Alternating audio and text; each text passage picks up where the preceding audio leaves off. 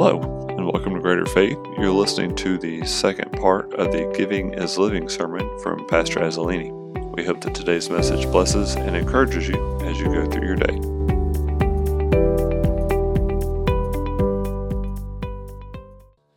Thank you all so much for standing. If you'll remain standing for just one more moment, we're going to quickly get into the word of the Lord tonight. I have just one scripture to read before I let you be seated. We're going to go to Proverbs chapter 8 and verse 17. Proverbs chapter 8 and verse 17. How many of you enjoyed the giving is living lesson that we did a couple weeks ago? Amen. I'm glad you enjoyed it because this is part two. Amen. I was testing the waters. You know, I was like, if they say no, I'm flipping to something else. Proverbs 8 17. If you have it, say amen. I love them that love me and those that seek me early. Everybody say early. Early shall find me. Let's pray. Jesus, we love you, Lord. We're so thankful to be in your house tonight. Thankful for every person that has made their way to the house of the Lord and every person that is tuning in online tonight. God, I pray that you would speak to us from your word, Lord, that you would move upon our hearts and our lives. In Jesus' name. And everybody said, Amen. You may be seated. Amen. Giving is living.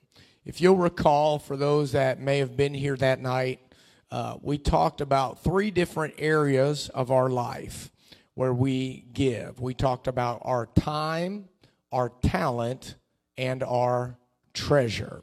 And we also talked about in that first level, in that first lesson that God created us to be givers. And he did that by setting an example with his own life and giving his life so that we can have life and life more abundantly. And that is the foundation and the premise that we are building off of tonight as we continue in this lesson. I want to tell you, I want to open this just by telling you a brief story. Uh, and it was just, you know, there's things that happen when you walk with God on your journey. There's key there's key moments in your walk with God. How many of you have found that to be true? Where there, there's little moments where God steps in and takes you to the next level or does something that really changes you from the inside out. And this was one of those moments. I uh, used to do lawn care and landscaping long, long time ago. I didn't do nearly as good of a job as the people here do on our property, but but nonetheless, I did have a business and I remember there were t- there was this one night where I was frustrated and just there was things going on just you know that come with owning a business just being tired worn out whatever.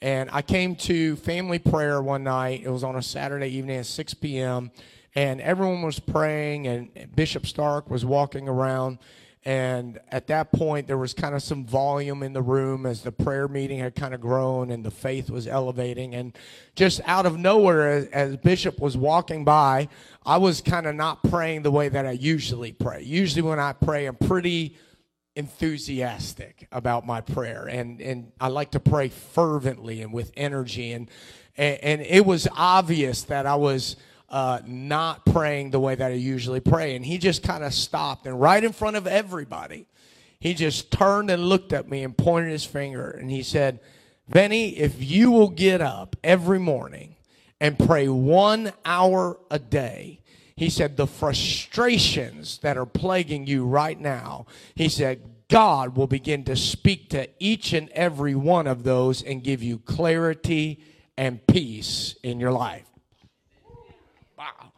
Man, that's exactly how I felt. I just felt like somebody punched me in the gut, but it wasn't a bad thing because I knew it was a word from the Lord. That was well over a decade ago, and immediately I embarked on this endeavor to pray an hour every morning. And it did not go well at first. It took several years for me to get my flesh to a place on an altar where the spirit that fills me, the Holy Ghost, was on the throne and in charge in my life, and I was able to pray every single day. But just what he said is exactly what happened in my life as I embarked on this endeavor to spend an hour in prayer with the Lord every morning. Now, we set a precedent for an hour of prayer in our first lesson in the Garden of Gethsemane when the Lord looked at his disciples and said, Would you pray with me one hour? Right? Amen? Amen. Now, I want to talk to you about the verse that we read. I love them that love me, and those that seek me early shall find me because there's something very powerful about that word early that I didn't used to know, but that I know now.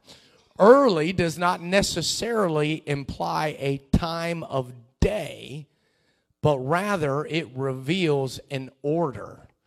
Early is first. Early translates to first.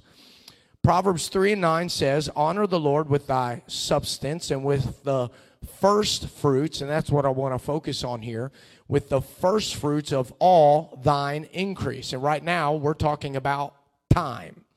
So when I read those two verses and I put together my responsibility to pray first and spend time with Jesus first and my first fruits, I then learn, infer from the Word of God, you know what? I want the first thing that I do when I wake up, whether I work third shift or second shift or first shift, whenever I sleep, first thing I want to do is spend time with Jesus. Because whether that's at 9 p.m. or 3 p.m. or 6 a.m., early is first. Amen? Amen. Traditionally and correctly, we apply this verse to our finance, but this verse has a greater application than just finance. The Bible says, All thine increase, the first fruits of all thine increase. Every morning I wake up, it is because He has gifted me another day. He has increased my time. So I want to give Him the first fruits of my time every time I start my day. There's a great teacher and preacher by the name of Terry Shock. For I know there's some some of you out here that that love finding new people to listen to or whatever. Uh, Terry Shock is a great teacher and preacher, and my wife actually sends me his podcast sometimes, especially when she wants me to learn something. Amen. and she sent me this a while back and she was just uh, very enthralled by it and i listened to it and he was talking about the principle of early. And on his podcast he talks about when he gets up in the morning he endeavors to give god the first of everything every day. This is so powerful. He said his first words that he speaks before he gets out of bed are words of praise he wants the first words he speaks to be given to the Lord and to be about the Lord. The first thing that he reads, he doesn't grab his phone and open up Facebook or check the bank account or check the news app. But the first thing he reads is the Word of God. He said, even if it's just a scripture, he said, I'm not necessarily doing all my Bible reading or my study right then. He said, but I just want to set my mind in the right order for the day. So I give God the first fruits by reading the Word first. And his first segment of time that he spends every day is on prayer. He seeks God early or first. Now, my definition of religion is tradition without God or ritual without life. That's my definition. That's what I think of when I think of religion. Seeking God early or first helps protect us from dead religion in our life. I don't want to just have rituals and traditions and habits, but I want the life mm, that is in me, the life that was given to me when God filled me with His Spirit to be in every area of my life. So when I give him praise first, I expect that there's going to be life in my words that day. When I read his word first, I expect that my mind and my thoughts are going to be full of life that day because his word renews my mind. When I pray and I spend time in his presence first, I expect that every encounter and relationship that I have and everybody that I talk to that day, that I'm not bringing negativity or doom and gloom, but I'm bringing life with me because of the presence that I've been inside of. That's what why giving is living and that's why we give him our time first. Amen. Our flesh likes tradition. It likes rituals. It likes ceremonial service, but our flesh hates to die out to itself. I can come to church, I can raise my hands, I can experience the moving of the Holy Ghost in a service, I can give of my finances, I can show up and serve when it's needed, and I can do all of that. Hear the pastor tonight. I can do all of that in the flesh and feel good about myself doing it. I can be a ritualistic apostolic if I want to. I can come in and glean from a collective atmosphere of faith, but not know Him for myself because I don't give Him the first fruits of my time. But rather than that, I'd rather come to the house of God and be a contributor and bring life with me every time I step into this building seeking Him first, seeking Him early, dying to my flesh, crucifying the lust of the flesh, the lust of the eyes, and the pride of life on an altar in prayer makes room for Jesus to abide. Mm, hallelujah. Let me tell you something. You can be a traditionalist, a ceremonialist, and, and, and, and just be enthralled with religion if you want to. But if that's the way you live, Jesus will only be a visitor in your life. He will not abide in your life. Mm, hallelujah. Hallelujah. Makes room for Jesus, the life giver, the soul satisfier, the breath that is in us. Hallelujah.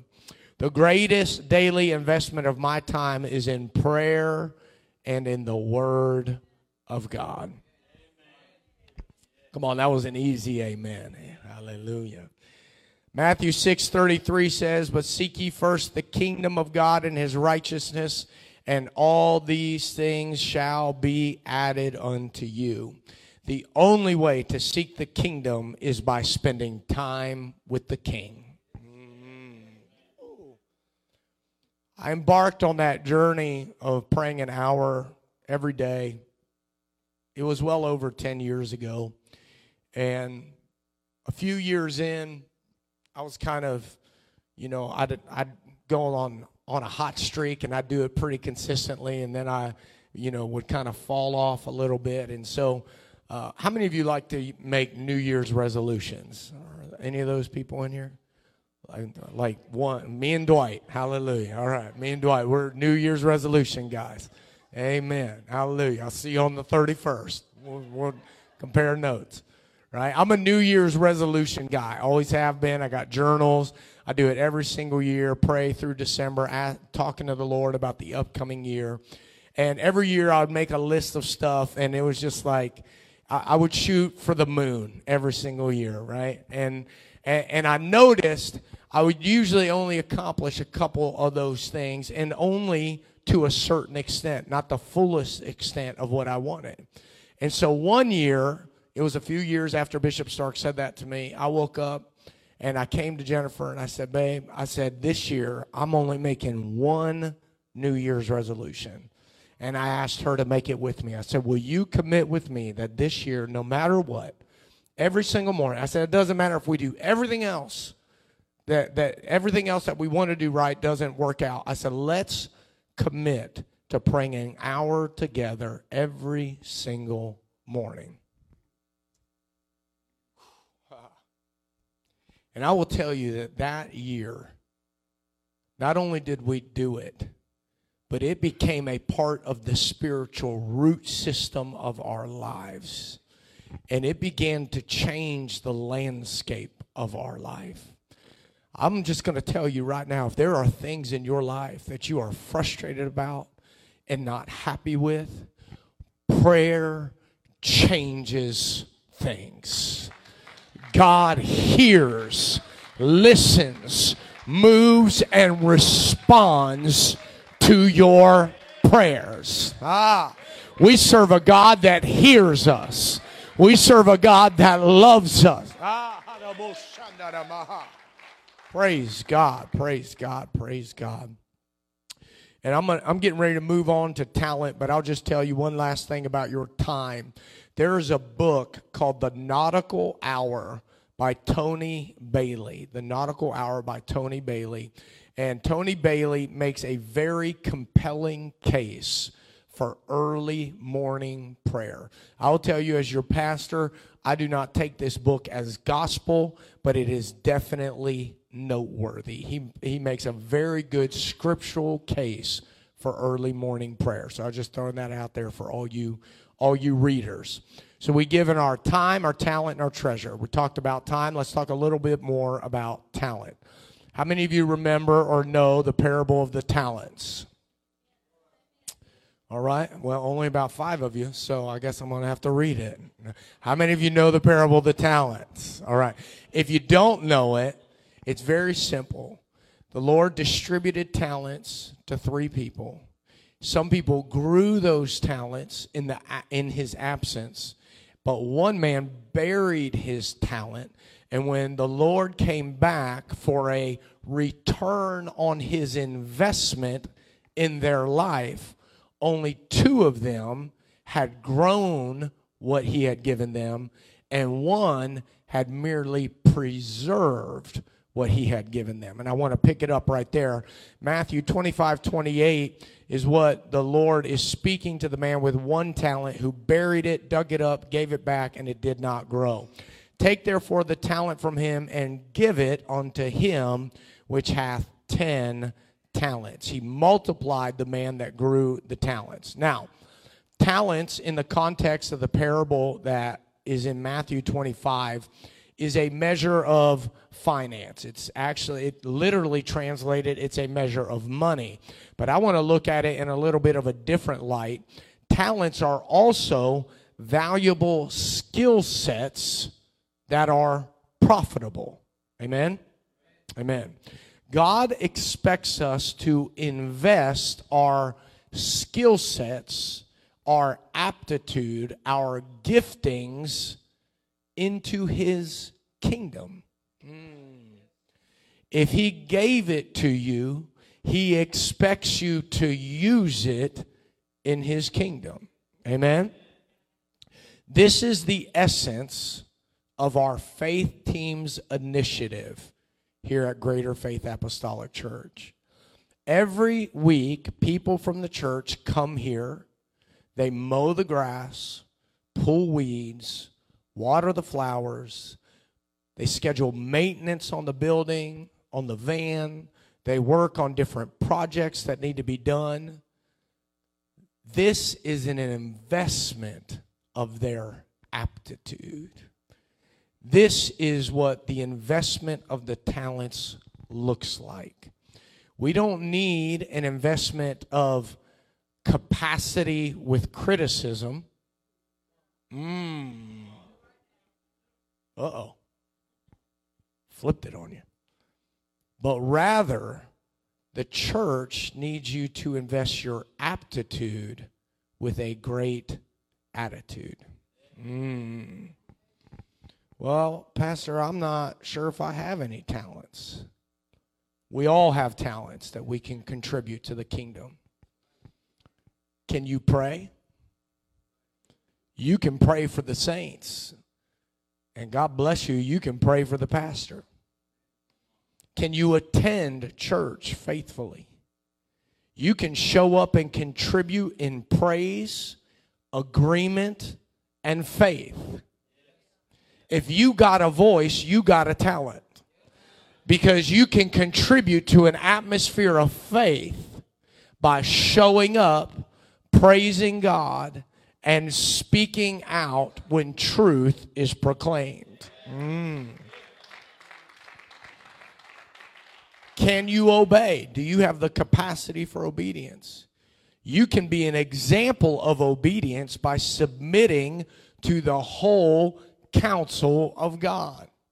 By obeying and living His word in the building and in your daily life and in your conversations and in your attitudes, you are investing your capacity for obedience into the kingdom of God.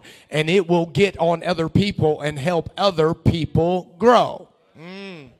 Hallelujah. The answer is yes. Yes, you can pray, you can attend, you can obey. All of us are created with the ability to choose those things, to choose those things. Those are choices that we make. We already know we have the aptitude, but we choose whether or not we're going to capitalize on that. That is your foundational first investment of talent in the kingdom is your attendance, your prayers, and your worship. That's where we all start. That's where the initial investment begins. Somebody say amen. The next is service.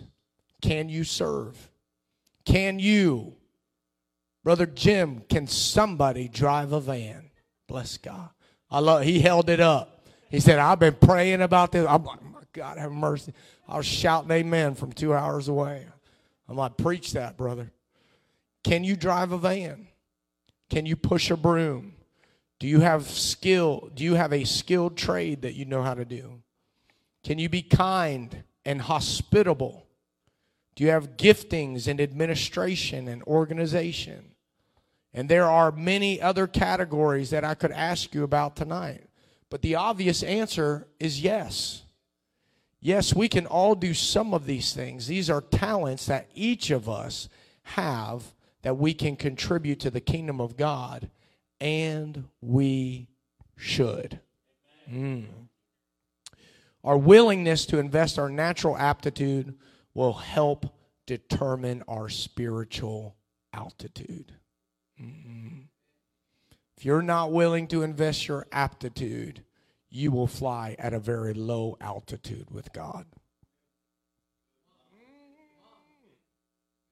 Some of you are trying to decide if you agree.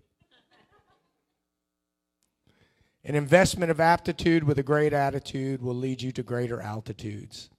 The Lord gave the man with 10 talents the talent that formerly belonged to the man with one talent. You know what that is? That's kingdom ROI. If you use what you got, God will give you more. When you invest what He has given you a capacity to do, He will always give you a return on your investment. Amen. If you want to grow in God and grow in the kingdom, you must invest your aptitude. Praise God. Your time, your talent, your treasure. Let's talk about treasure. Second Corinthians chapter 9 and verse 7. And I'm going to read this to you in the amplify in the classic amplified version.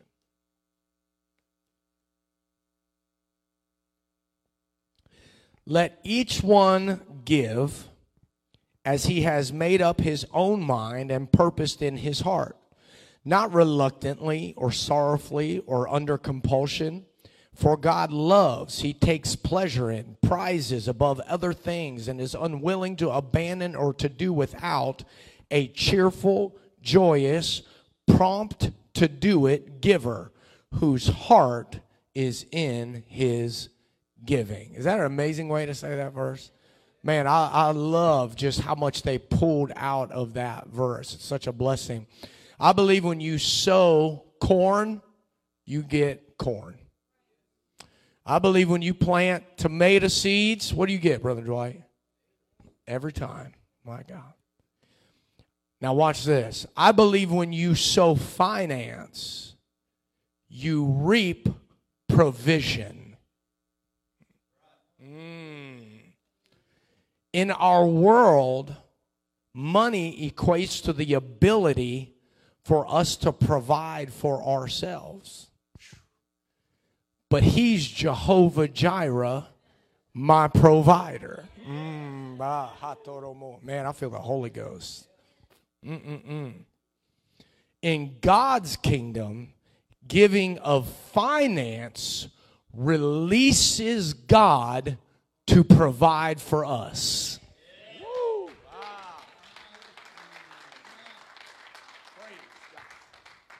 Sometimes we tie God's hands because we won't open ours. Mm. Well, I'm going to run because I'm preaching good. Amen. The more I give, watch this, the more jurisdictional authority that I give to God to make provision decisions in my life. I want Him to decide what I need. Giving puts you on a journey of trust with God that only giving can do. When you give, He sits in the driver's seat of provision in your life. Giving financially to the kingdom does not mean I will get everything that I want in this life. Somebody say amen. In fact, it may just mean the opposite. It may mean that instead of God giving me what I want, which may destroy me, I release Him to give me what I need, and that will keep me. Mm. And I have to trust that He knows the difference and that He knows better than I do. Mm. The greatest way to keep me off and him on the throne of my life is to give my time, my talent, and my treasure. I give him my time in prayer and the reading of the word early or first. I give him my talent by offering my aptitude and good attitude in service to the kingdom of God. And I give my treasure by returning the tithes and the giving of offerings. In the kingdom of God, giving truly is living.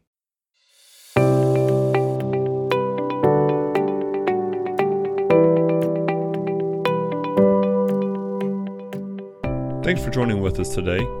Be sure to check us out online at greaterfaith.church or find us on Facebook by searching My Greater Faith. There you can watch this sermon and others, as well as live stream all available services. If you like what you heard today, be sure to follow our podcast for new sermons and Bible studies as they become available. Greater Faith. Everyone's welcome, nobody's perfect, and anything's possible.